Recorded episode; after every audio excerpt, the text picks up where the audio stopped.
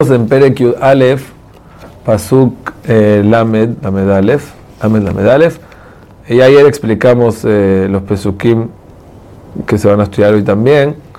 Así que voy a decir solo un punto sobre Melech Hanegem y Melech Hatzafon, ya para cerrar el Sefer Daniel. Dejemos de que uno puede elegir quién va a ser Melech Hanegem y quién va a ser Melech Hatzafon.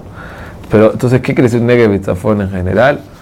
Entonces hay que saber de que en las, hace una vez escuché una explicación de un jajam muy grande, de que siempre en el mundo hay como que dos fuerzas que todo el tiempo están en competencia, que es la fuerza conservadora contra la fuerza progresiva. La fuerza conservadora viene siendo los que se quieren quedar con lo viejo y lo antiguo, y los, eh, los que son eh, más progresivos son los que quieren todo el tiempo cambiar.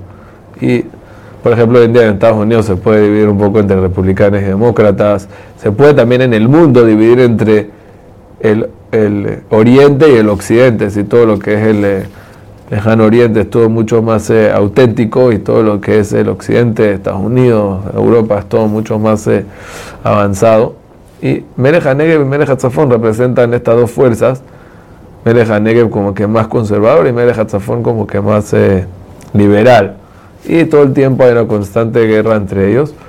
Y por eso eh, también eh, es verdad de que el, el, el, también según el Pshata Pashut, de que Melech Hanege habla de, de, de, el rey de Egipto, y Melech Hatzafón habla de Antiochus, eh, también era así, de que eh, eran más de revoluciones Antiochus y de cambiar, y Talmai era más conservador.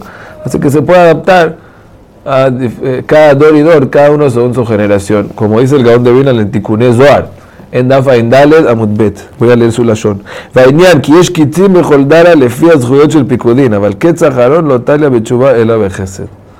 Hay muchos kitzim en cada dor, según los zehuyot de las personas.